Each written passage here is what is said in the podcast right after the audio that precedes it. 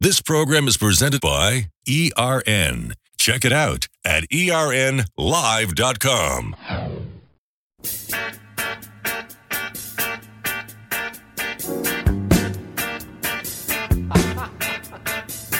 Welcome back to Street Rod and Custom Radio. And on break, if you could hear us talk, so I had to have Joe take a break. So, Joe, we are talking about some of the new conversions they have out, which, you know, I don't know if I like that trans. I looked at one of them, and the amount of money they want to convert one of those new Camaros into a Trans Am, I, I don't see it. Do you? No, it, it's a it's a big dollar conversion, and I've seen a few of them done. And proportionally, the way those cars are designed, even just as they are, they just they don't lend themselves to be converted where they when they look right. They just look out of proportion and kind of cobbled together, and I'm just not a big fan of it.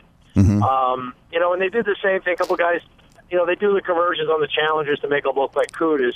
They work better because that car looks. You know, the, you buy a new Challenger, it looks like an old Challenger. I mean, Right, you're right. Dodge nailed it. No questions asked. They nailed it.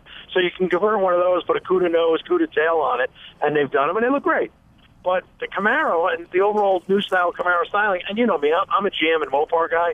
I just haven't really enjoyed the new look of the Camaro. Even the latest, you know, the 16, the Camaro 6, as they call it. Mm-hmm. I'm just not a big fan of the look of that car. I think it looks squished. Yeah, I just don't. I, I I just don't like the styling. You know, Ford killed it in 05 when they did their conversion on their Mustang, and matter of fact, I had an 07 GT, and I absolutely love that car. You know, and then of course Chrysler nailed it with uh, with the, with the Dodge Challenger, and hell, go back to 1998 when the Volkswagen Beetle came back out. Right. I mean, you know, they they killed it, and then the, PT Cruiser, they made a retro. Old school, Like- kind of, uh, you like know, a Ford. humpback, you know, 30s hot rod style car, Yeah. which was great. But GM just thinks that you know, I don't know if it's their styling department. They just think they have a better idea, but they really don't. No, and, you know, it's like the new Honda uh, Ridgelines. Have you seen that train wreck yet? You mean the one that looked like the Avalanche? Yeah. Or they changed it again? I know it kind of looks like a CRV to me. I don't get it.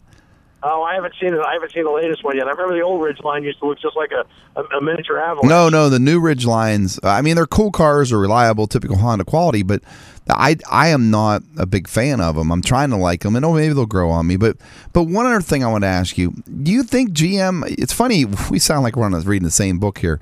I don't know why GM hasn't bought like the they have the Impala, and we know the Impala came pretty much from the Bel Air, but why don't they bring back the 55 or 57 Chevy look on a new Impala chassis? I They would could easily do it. You know, that new SS that they have, or they don't really call it an Impala SS. It's just the SS. Right. You know, that's on that rear-wheel drive Holden platform, Mm-hmm. which is an amazing. I mean, it's the same thing as CTSV Cadillac set up on, and I mean, it's just an amazing rear-wheel drive platform. But Right. yeah, bring back a retro Tri-Five style Chevrolet. It'd be I mean, Ford, Ford has been tinkering with uh, with a retro style Lincoln Continental. that'd be cool. Yeah, you know, Okay. they, they've they've uh, I've seen a couple uh, you know renderings and stuff of uh, you know a 61, 62 Lincoln convertible on that style, you know, and I think Chevrolet or GM should do the same thing. I'm th- I wonder sometimes if the accountant at the, the accountants at the big three go, no, no, it'll cost too much money to build, and our profit margin won't be there.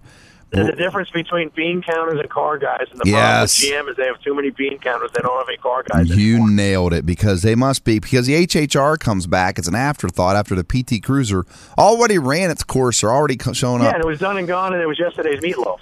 Exactly. And here comes the HHR. It's like, what are you doing?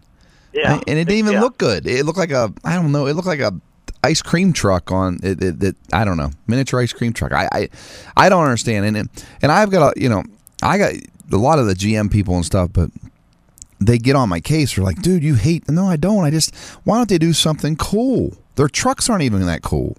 I don't understand. You look at a Dodge pickup. As much as I'm not a Dodge guy, the, the new Dodges, I can't stand them because of their That's re- what I got. That's what I'm driving right now. I But- love my Dodge. It's my third Pre- one. prettiest truck ever built.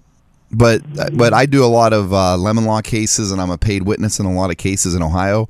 And if it wasn't for no offense to your truck, but I get a lot of those cases that that it, I sit there and I often ask the guy from the Mopar or one of those guys, I'm like, why don't you guys just make this right? Why are we even at this level? You know what I mean? And, and, Yeah. and, and like the Chevy Cobalt and some of the things that the manufacturers have done. I think Chrysler's knocking knocking the leather off the ball, man. You you go to one of their lots, everything on their lot's cool, but they have. oh, have without a doubt. I mean, everything from the little, from the new Dodge Dart on up. Yeah. Know? I mean, uh, they, you know, they did a good job with with their product line. You know, Yeah. they've uh, they've seen what the what the public wants.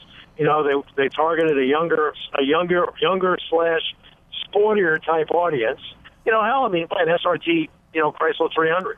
You know, go buy an SRT Charger, SRT Challenger, go buy a Hellcat.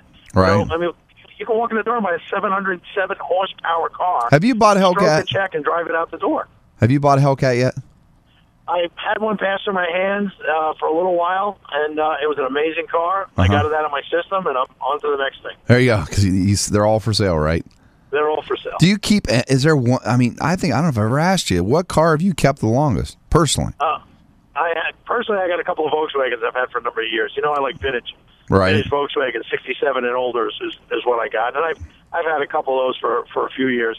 The but the longest car I've ever ever owned, the longest car in my lifetime, I bought an 87 Grand National, brand new in 87, and I sold it in 97. Had the car for 10 years, sold it with 16,000 miles on it, and that was the longest car I've ever ever owned. Because I abs- and in between that, I own about 10 other turbo Buicks. I just absolutely love you know V6 turbo Buicks that 87 generation. They were just amazing Yeah. cars. The T types were awesome too. I And T, I had T types, I had Grand Nationals, I had GNXs, I had them all, and I I went through a 10 year span with a bunch of friends of mine. We all had turbo Buicks, and you know we all drag raced the hell out of them. We all mm-hmm. had a good time with them. You know, and I was the first one to buy one, and I was the last one to get rid of mine. Well- when I got rid of mine, all my buddies were already out of it for four, five, six years at that point. right. Did you ever? You know where yours landed? Uh, mine changed hands once on Long Island. Uh huh. and then lost touch of it. About five year, four or five years later, I find out a buddy of a buddy of mine ended up buying my car from the guy that I sold it to, who sold it to him. So Oh, he was like a fifth owner at that point. All right. Well, you and uh, it was kind of weird, you know, the way stuff goes in circles. It all of a Yeah. sudden shows back up. we'll buy her back someday, Joe. It's always a pleasure. Website info. How do people get a hold of you?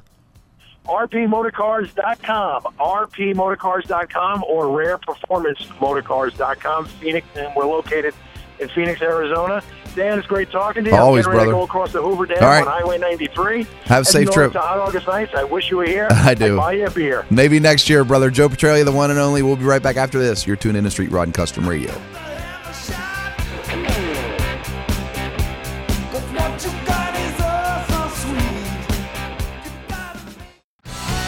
This show is presented in part by E3 Spark Plugs. Born to burn. What are you running? We'll be right back.